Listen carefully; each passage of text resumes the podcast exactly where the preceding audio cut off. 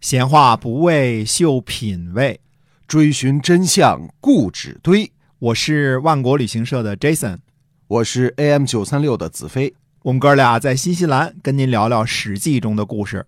各位听友，大家好，欢迎收听《史记》中的故事，是由新西兰万国旅行社的 Jason 为您讲的。我们万国旅行社呢是本地有着二十三年历史的这样的一家企业，那么可以说是口碑信誉非常非常好的一家旅游企业。那么当然，在最近呢，我们也新开展了一项这个业务，就是线上的或者叫网上的超市“万国到家”啊，也是方便我们在国内的朋友呢可以购买在新西兰产的这些个优质的产品哈。都有什么？我们请 Jason 给我们介绍一下。现在主要是在推这个牛羊肉啊，牛羊肉啊，嗯，那么新西兰的牛羊肉呢，为什么大老远的从新西兰买羊肉啊？对啊，新西兰的羊肉呢，第一它是全天然的放羊。嗯，这真是放羊哈啊！对，根本就呃，别说搭棚子羊圈了，就是呃，连赶羊的人都没有。对，你就真的是看一片一片的羊，但是你看不着那个羊倌儿。所以这都是养牧羊犬啊，牧羊犬狗去赶羊啊。这个大家来新西兰旅游都能看到这些旅游项目，看一看这个到底牧羊犬是怎么赶羊的。嗯嗯，所以它是纯天然的，肯定是。纯粹吃草的，没有任何饲料啊，没错，没有任何添加的东西，嗯，所以它肉质呢非常的鲜美。这个羊也是比较开心的，是吧？一点骚味都没有，对，特别香哈，特别香。嗯，好的，那我们还是接着讲《史记》中的故事啊。别忘了，我们这个买的时候在我们万国到家买哈，在微信搜一下这个万国到家，对，微信搜万国到家就可以搜到了。哎，对的，好。那么上回我们说呢，花点时间讲讲魏安喜王这个人啊。总体上说呢，魏安喜王是个能干的君主，只是历史上记载不多。这个好像都没怎么听过魏安喜王这人哈。呃，听说过也是给信陵君当龙套的，给他当配角的啊。呃，因为他这位弟弟信陵君呢，历史上名气太大了，那魏安喜王呢就显得不那么重要了。嗯，我们这回说呢，魏安喜王有个宠臣，名字叫龙阳君啊。魏王对这位龙阳君呢，应该是宠幸有加啊。龙阳君，嗯，说的也不多哈，也没怎么听过，哎，没怎么听说过。呃，我们说一篇这个《战国策》当中的一个记载啊，说魏王啊和龙阳君同在一条船上钓鱼，这位龙阳君呢一连钓了十几条鱼，然后就哭了。哟。为什么他是一动物保护主义者？那 倒不是啊，魏王就问他说：“你你是否有什么不安呢？嗯，有的话呢，你就告诉我。”嗯，王阳君回答说呢：“说臣不敢不安。”嗯，魏王问说：“那你为什么哭呢？”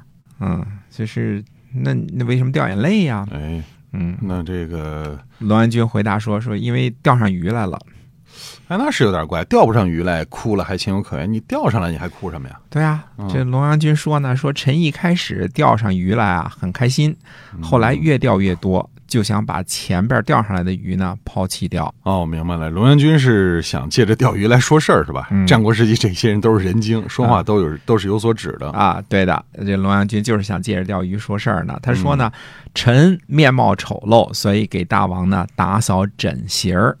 嗯，哎，等等，打扫枕席儿，为安喜王的这个宠臣。对了，你没听错，就是打扫枕席。啊，那这位龙阳君他是什么类型得宠的呀？呃，龙阳君是小白脸儿，以色示人，这叫。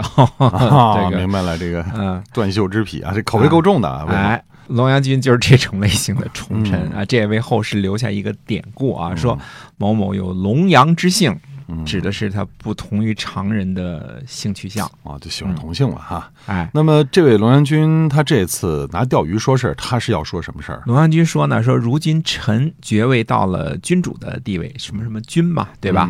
庭院当中的人呢，见了都要闪开啊。那么道路上的人见了都要躲避。四海之内呢，有很多美人，听说大王宠信微臣，一定会提着衣裙往上凑。微臣呢？就变成了像我之前钓上来的鱼一样，微臣呢也可能被抛弃，臣哪里能不哭泣呢？哦，所以他是在龙阳君是在争风吃醋，他要杜绝后患啊。那魏王是怎么回答的呀？魏王说：“你有这个心思，怎么不直言相告呢？嗯，早告诉我啊！对呀，于是就在全国发布命令，有谁敢说进献美人的事儿，一律灭族。一律灭族啊！这是很大的惩罚。对，您给我金线美人灭你族，所以这么看，这魏安喜王还挺专一的嘛。哎，像个情种，嗯，是吧？嗯。可是魏安喜王呢，他也有儿子，儿子后来也当了魏国的下一任国君。呃，人家魏王在传宗接代这事儿上也没耽搁，嗯，只是龙阳金这儿呢找到了真爱。是不是说这个？那这么看，魏安喜王他不干正事，不理朝政啊？还真不是。哦，嗯，其实以私生活攻击这个人是个好用的武器啊。嗯嗯，对，直到现在我们都经常用啊。动不动就说你男女作风问题。哎，对呀。其实到了君王这个级别，要找个不荒淫的还真不容易。呃，除非像溥仪那样，这身有残疾啊，这是例外啊。那君王的这个荒淫和无道。这是两码事儿，荒淫归荒淫，无道归无道，必须得分开来说。荒淫并不就等于无道，不荒淫也不等于有道。嗯，那么这倒是哈。嗯，那么这那韩非子呢，在他的这个文章里边就说什么呢？他说魏安喜王啊，攻击燕国，救援赵国，取得河东的土地，差不多把陶和魏国的地方，这是指濮阳那个魏啊，都占领了。对齐国用兵，把平陆这个都邑拿下，攻击韩国，拔掉了韩国的管，在齐水取得胜利。隋阳的事事情呢，楚国的军队疲惫而败走。蔡和昭陵的时候呢，打败了楚军，兵力分布于天下四方，在文明国家当中呢，很有威望，就跟一个中兴之主差不多。哦，哎，这么看来，这魏安喜王还是挺厉害的。是的。只是这些呢，记载不多，因为当时天下的主要矛盾集中在秦国和六国之间，其他的事情呢记载不多了。韩非子呢，几乎与魏安喜王生活在同一个年代，或者稍晚一点儿。嗯，那他的话呢，还是某种程度上有可信度的。虽说韩非子其他的一些个预言啊，我们都。讲更古代的事儿，我们都不太采信，包括什么卞和这个砍脚啊，什么这些，我们都不太愿意采信啊。但是这个时代的事情呢，我们愿意相信呢，魏安喜王还是曾经风光过一时的，只是我们不了解详情。刚才说的这些怎么打败楚军呐，历史上都没有记载。嗯，怎么打这个山东的齐国啊，在河东取得土地啊，怎么打燕国，这些都没有记载，我们不了解详情。呃，不过从韩非子的话中呢，我们可以看出一点儿，就是六国彼此之间相互的矛盾还是接连不断的，摩擦还是经常搞的。以魏国来说呢，已经没有了往日魏文侯、魏惠王那个时候的风光了。可是即使如此，也还打燕国、攻齐国、伐楚国。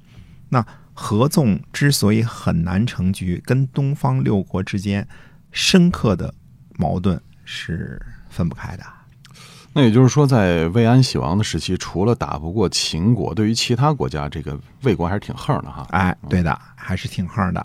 所以我们说呢，这个不能够以简单的说什么诸侯咸于兄弟，诸侯相亲咸于兄弟啊，这都是文人的这个意淫。其实没有这种事情啊。那么各国之间，既然是战国嘛，对，英文翻译成 warring states，对吧？就是打。呃，互相打打的昏天黑地的啊，并不是说大家都看得很清楚，说秦国就是唯一的矛盾。到后期是了，到现在开始几乎是是了。